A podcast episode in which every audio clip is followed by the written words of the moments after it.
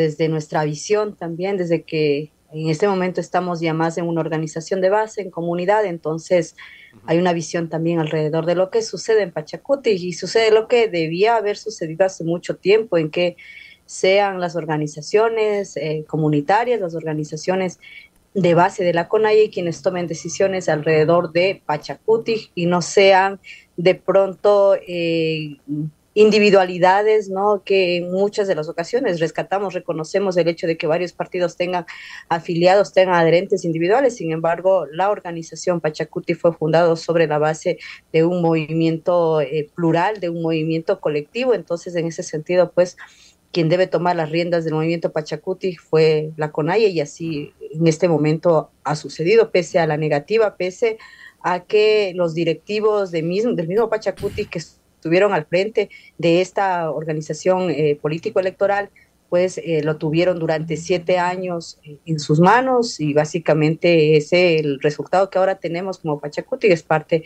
de su acción. Naira, ¿cómo entender entonces que si vivieron ese proceso de democracia participativa, de paso, existan legisladores de la bancada de Pachacuti que hoy salgan a los grandes medios y digan que desconocen el resultado del sábado? Bueno, creo que eh, la gran parte de, asambleístas que eh, salen con ese tipo de comentarios, de aseveraciones, efectivamente no pertenecen a ninguna base organizativa de la CONAIE, no entienden la lógica en la que la CONAIE toma decisiones y es por eso que endosan la responsabilidad al dirigente nacional, a Leonidas Isa, sobre las decisiones que se toman a nivel de la estructura organizativa. Entonces, es importante que eh, estos legisladores, en el mejor de los casos, hubiesen salido, ¿no? Avalados, respaldados y además con un proceso de demostrar que entienden eh, la dinámica en la que las organizaciones desde la base comunitaria funcionan dentro del movimiento indígena. Sin embargo, al carecer de este conocimiento, pues efectivamente le suena como imposición una disposición de la madre del movimiento político, de la madre del movimiento electoral, que es, Pachacu que es Conalle. Entonces, eh, no, no nos extraña, ¿no? Porque a la final son ajenos a la misma organización eh, político-electoral y mucho más a la a, CONAIE, a la estructura organizativa de la CONAIE. Por un lado eso, eh, yo le escuchaba ayer y de paso estaba ahora mismo recogiendo algunas impresiones de, la nota de nuestra página web, eh, Naira, de lo que es la postura, por ejemplo, de Sofía Sánchez, eh, quien dice que lo del sábado fue una imposición y de paso han dicho que fue una imposición violenta.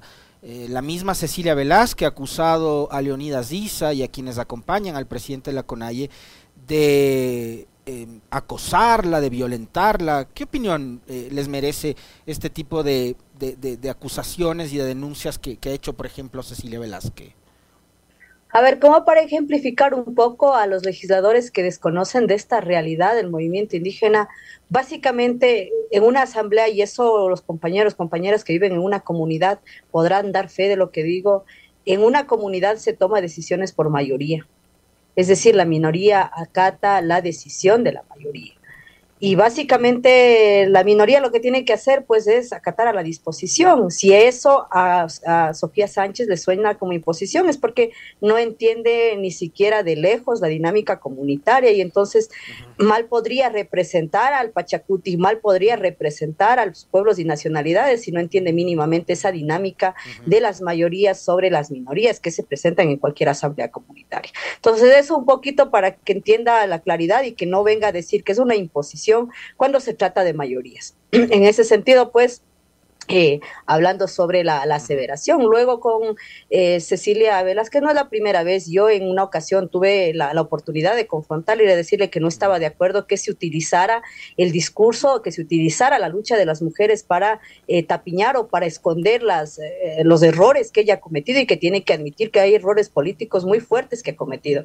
Y no por el hecho de ser mujer o de optar por el discurso de género, vamos a omitir de que efectivamente han habido errores garrafales que se han cometido en la dirección de Pachacuti.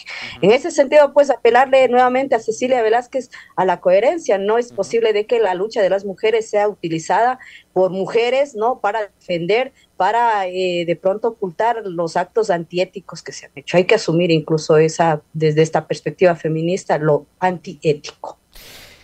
le dimos espacio acá a doña Cecilia Velázquez antes de las elecciones y también a Leonidas Diza. Eh, hemos contrastado como corresponde estas dos visiones que hay dentro de la dirigencia. Eh, Naira, y ahora está usted, ayer estuvo a Pauqui, eh, que nos han, digamos, han sido diálogos que nos han sido de mucha utilidad para, para entender este proceso interno de democracia que, y de disputa también, ¿no? Y de debate que está viviendo el movimiento indígena y su brazo político.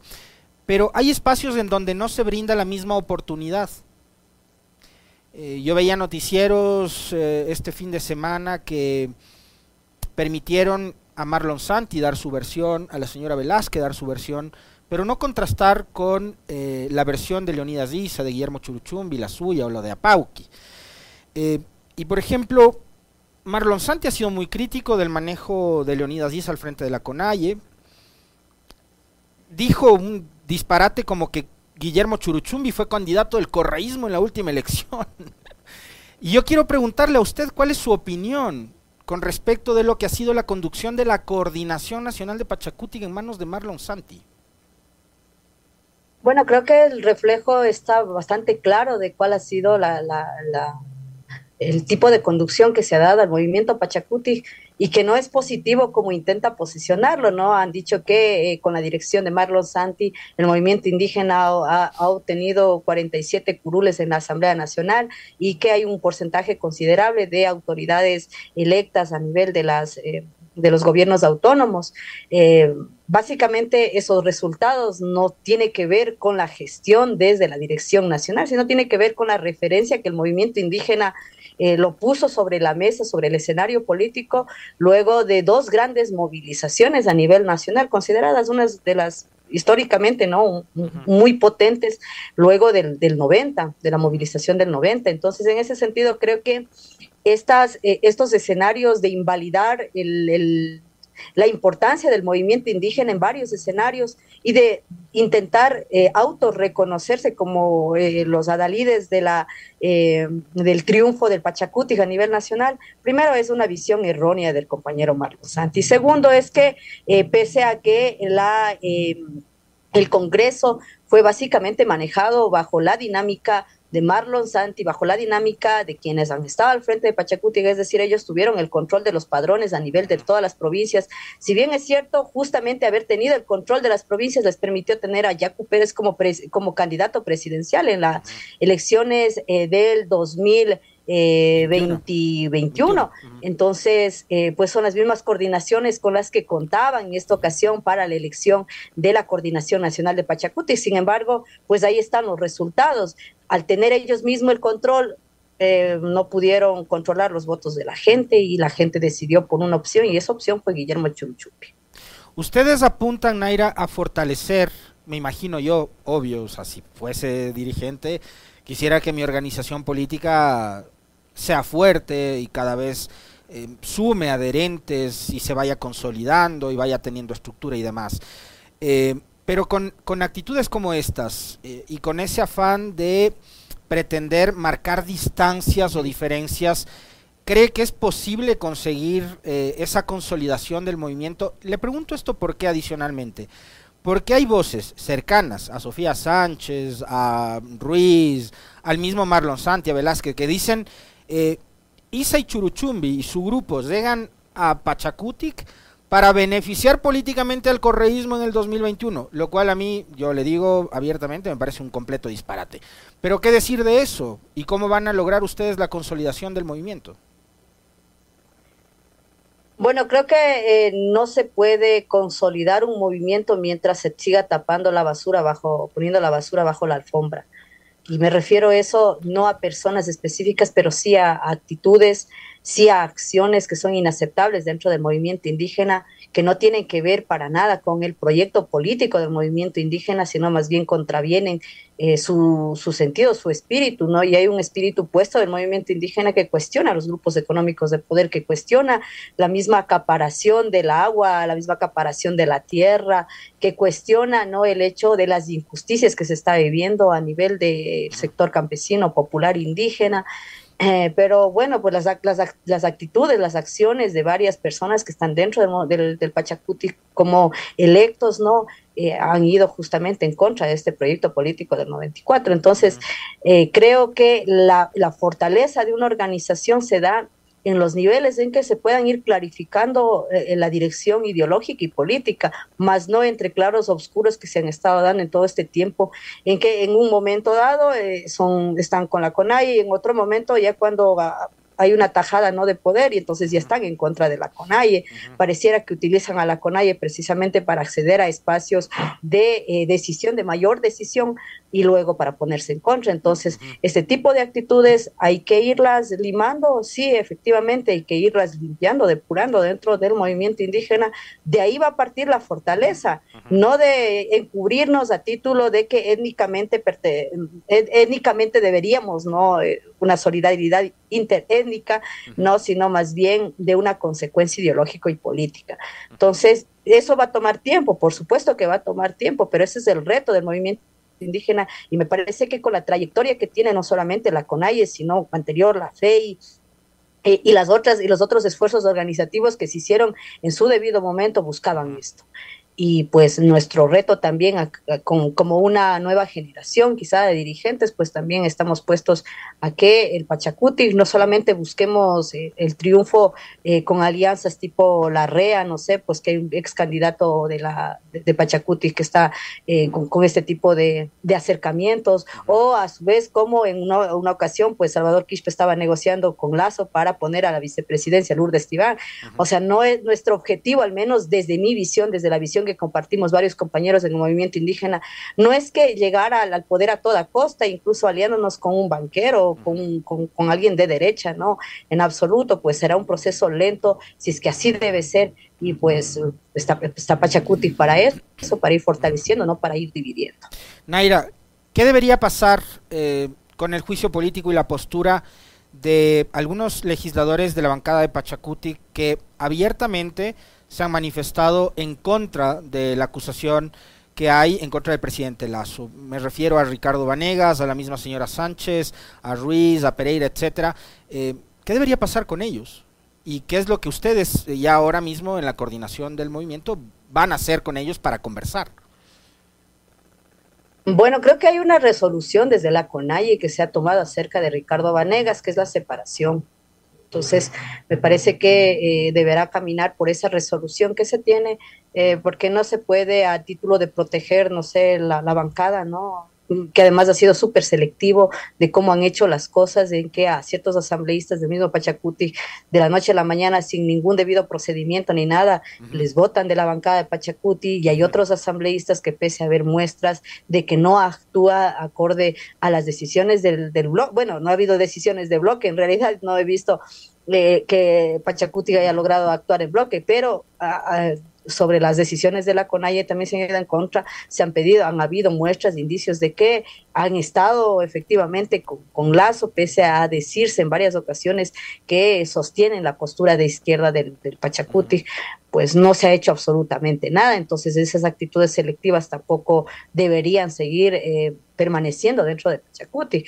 Sobre los otros asambleístas, creo que hay debidos procedimientos que se deben hacer y que el comité de, ética que, fue electo en este congreso de, eh, de Pachacuti, pues deberá tomar cartas al asunto. Eh, sobre eh, este tipo de accionares de varios asambleístas que efectivamente no es que están en contra de, o sea, su discurso es ir en contra de Leonidas Isa. Leonidas Isa es la voz de las resoluciones, de las reflexiones que se van tomando dentro del movimiento indígena. Si no, no estuviera en este momento Guillermo Churuchumi en la coordinación, no estuviera Leonidas Isa dentro de la dirigencia de, de la CONAIE, si es que fuera a imposición. Recordemos que la ganancia del compañero Leonidas Isa fue contundente y que el apoyo está puesto ahí de parte de las organizaciones de base del, movimiento indígena. Nosotros no funcionamos como funcionan ellos, ¿no? Que compran compuestos políticos porque lo tienen a disposición en las manos al estar en la asamblea. Si aquí se funciona porque efectivamente hay un acercamiento a las organizaciones de base y hay un trabajo que se está realizando desde la Organización Nacional CONAIE. Por eso es que finalmente pues tenemos los resultados que tenemos en este momento sobre eh, esta una corriente, no sé, de pensamiento que está dentro del, movimiento indígena que dice no somos ni de izquierda ni de derecha y que a la final del, a la final de la, del, día terminan defendiendo a la derecha, ¿no? Y terminan actuando con la derecha. Entonces nosotros no transitamos por ese camino, eh, transitamos por el camino eh, de la herencia del proyecto político y de todo lo que se ha construido hasta este momento sobre la base de la lucha. La postura de la dirigencia Naira y la suya particular es de que Lazo debería ser censurado y destituido del cargo. Si es que usted me dice que sí, le quiero preguntar además por qué debería ser censurado y destituido Lazo. Bueno, en este momento se está dando, hay una, hay una decisión de la Corte Constitucional, hay un procedimiento que se está dando ya en la Asamblea Nacional. Uh, y Lazo no solamente debería ser, eh, pues, eh, continuar este juicio político censurado a partir de las acciones que efectivamente se están dando, los trámites dentro de la Asamblea Nacional, sino que hay un sinnúmero de razones aquí. Yo hablo por mi comunidad, yo no creo que en mi comunidad haya una persona que diga que Lazo tiene una, que Lazo tiene una gestión transparente que la, o que defienda la gestión de Lazo. Hay una inconformidad a nivel generalizado de la, de la población y yo creo que los asambleístas que en ocasiones han tomado decisiones no de censurar sin mayor información sin mayor información eh, pues que en esta ocasión eh, se están escudando que no hay suficientes argumentos para la censura pero también hay un clamor popular y creo que los asambleístas fueron puestos por voto popular y el clamor popular también debe ser escuchado, muy aparte de todos los argumentos que se tienen ya dentro de la Asamblea Nacional, que es importante no reconocer que tienen que tener validez, pero que también hay una voz popular que está diciendo no más gas.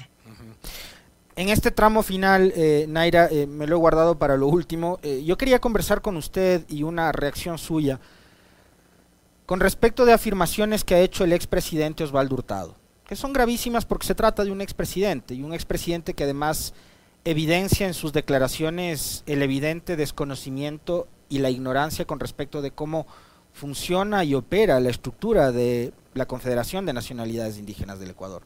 Lo ha repetido en todas las entrevistas últimas que he tenido la oportunidad, la mala suerte de ver y de leer.